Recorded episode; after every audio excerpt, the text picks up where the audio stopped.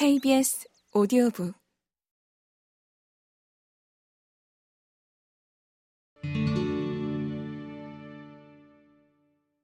자유로운 마음의 실험 1926년 5월 7일 일기에서 울프는 다음과 같이 쓰고 있다. 레너드는 사무실로 나는 영국 박물관으로 향했다. 차갑게 고요하고 신성하고 엄정한 영국 박물관의 분위기가 좋다. 글로 쓰인 것은 위대한 이들의 이름들이다. 울프는 반복했던 일상을 일기에 간결하게 적었다. 울프에게 당시 영국 박물관에 속하는 대형 도서관은 정규 교육을 받지 못한 자신과 같은 이들이 지식을 얻을 수 있는 공간이었다.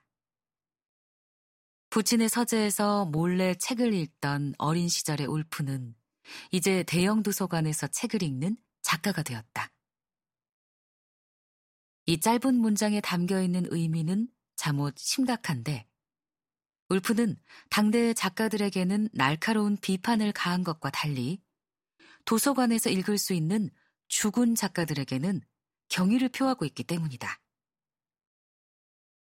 모더니스트로서 울프는 전통에 대한 거부감을 거침없이 표현했다.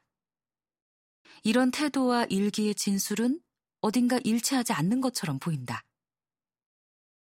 그러나 여기에서 울프가 쓰인 글을 일컬어 위대한 이들의 이름들이라고 부른다는 사실이 중요하다. 그에게 중요한 것은 무엇보다도 글이다. 도서관은 그에게 비문을 기록한 보관소이지 살아있는 꼰대들의 집합소가 아니다. 울프는 부친의 집에 모여들던 당대의 작가들을 비롯한 과거를 찬미하기에 급급한 전통주의자들을 싫어했다. 그러나 제임스 조이스처럼 끊임없이 삶을 실험하는 작가들에 대해서는 찬사를 아끼지 않았다. 현실의 복잡성에 비해 글은 집약적이면서 단순하다. 울프는 이런 문제를 너무도 잘 알고 있었다. 일기가 소설 쓰기를 위한 준비 과정이 아닌 이유도 이 때문이다. 레너드는 일기를 통해 작가의 창작 과정을 고스란히 볼 수 있다고 했지만 역설적으로 울프의 일기는 소설이라는 미학 형식에 담기지 않았던 울프의 관찰을 보여준다. 같은 날에 쓴 일기에서 울프는 영국 박물관을 방문한 후에 데이비드 허버트 로런스의 방문을 받았다고 기록했다. 로런스는 베를린을 방문하고 돌아오는 길이었고 언제나 그렇듯이 차 한 잔을 위해 들렀다가 울프와 몇 시간 이야기를 나누었다.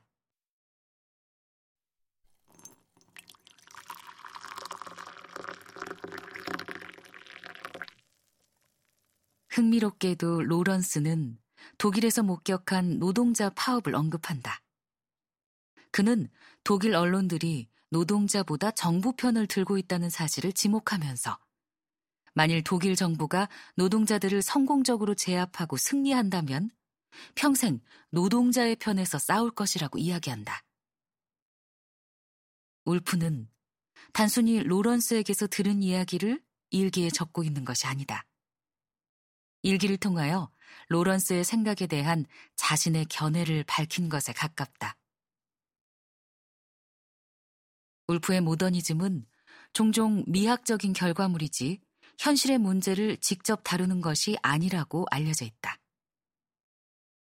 그러나 일기가 잘 보여주듯이 울프의 미학은 이미 현실의 정치와 밀접하게 연결되어 있었다.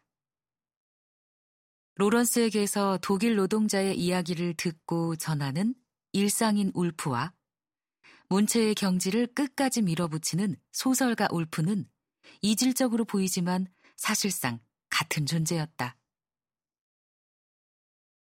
일기는 작품화하지 못한 잡문에 지나지 않는 것이 아니다.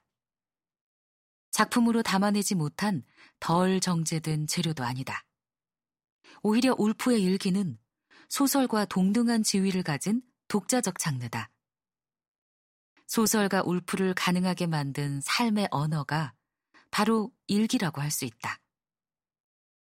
그래서 오히려 그는 일기에서 소설의 형식에서 벗어난 자유로운 마음을 실험했다.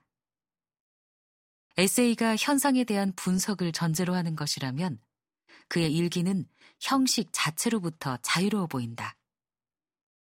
한 주제에서 다른 주제로 넘어가는 것도 개의치 않는다. 생각나는 대로 기술하고 있지만 그 기술은 현실의 전개다.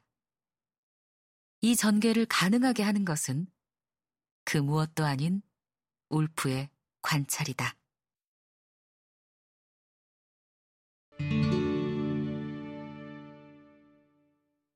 제인 오스틴과 여성의 삶 물론 울프의 일기가 관찰의 결과를 꼼꼼하게 기록하는 수준에 머무는 것은 아니다. 예를 들어 울프는 1926년 2월 23일 일기에서 등대로를 쓰면서 이룩한 글쓰기의 진전을 고백한다. 울프는 제이콥의 방과 델러웨이 부인을 쓰던 때와 달리 등대로를 쓰면서 지필 속도를 몇 배 높일 수 있었다고 말한다. 이 말은 무슨 뜻일까?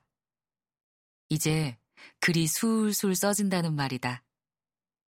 그만큼 자신의 문체가 정립되어 표현력이 안정된 것이라고 할 수 있다.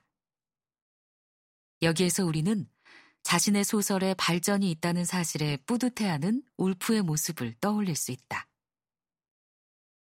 새로운 실험을 시도하다가 드디어 자신의 소설을 장악한 소설가의 기쁨이 느껴진다. 더 나아가서 오래된 깃발처럼 나는 펄럭였다 라는 표현은 울프의 모더니즘에 대한 하나의 단서를 준다. 그의 모더니즘은 전통의 부정을 뜻한다기보다 글쓰기의 의미 자체를 재구성하는 쪽에 가까웠다는 진실 말이다. 그 재구성의 방향은 나의 의식을 중심에 놓는 것이었다. 그러나 이 나는 근대 부르주아 미학이 옹호한 성숙한 자아를 의미하는 것이 아니다. 여성으로서 글을 쓰는 울프에게 성숙한 자아는 이미 남녀라는 균열을 은폐하고 있는 환상이다. 울프에게 글쓰기는 훨씬 적극적인 의미에서 자기의 재구성을 지향한다고 할 수 있다. 자기의 재구성이란 무엇인가?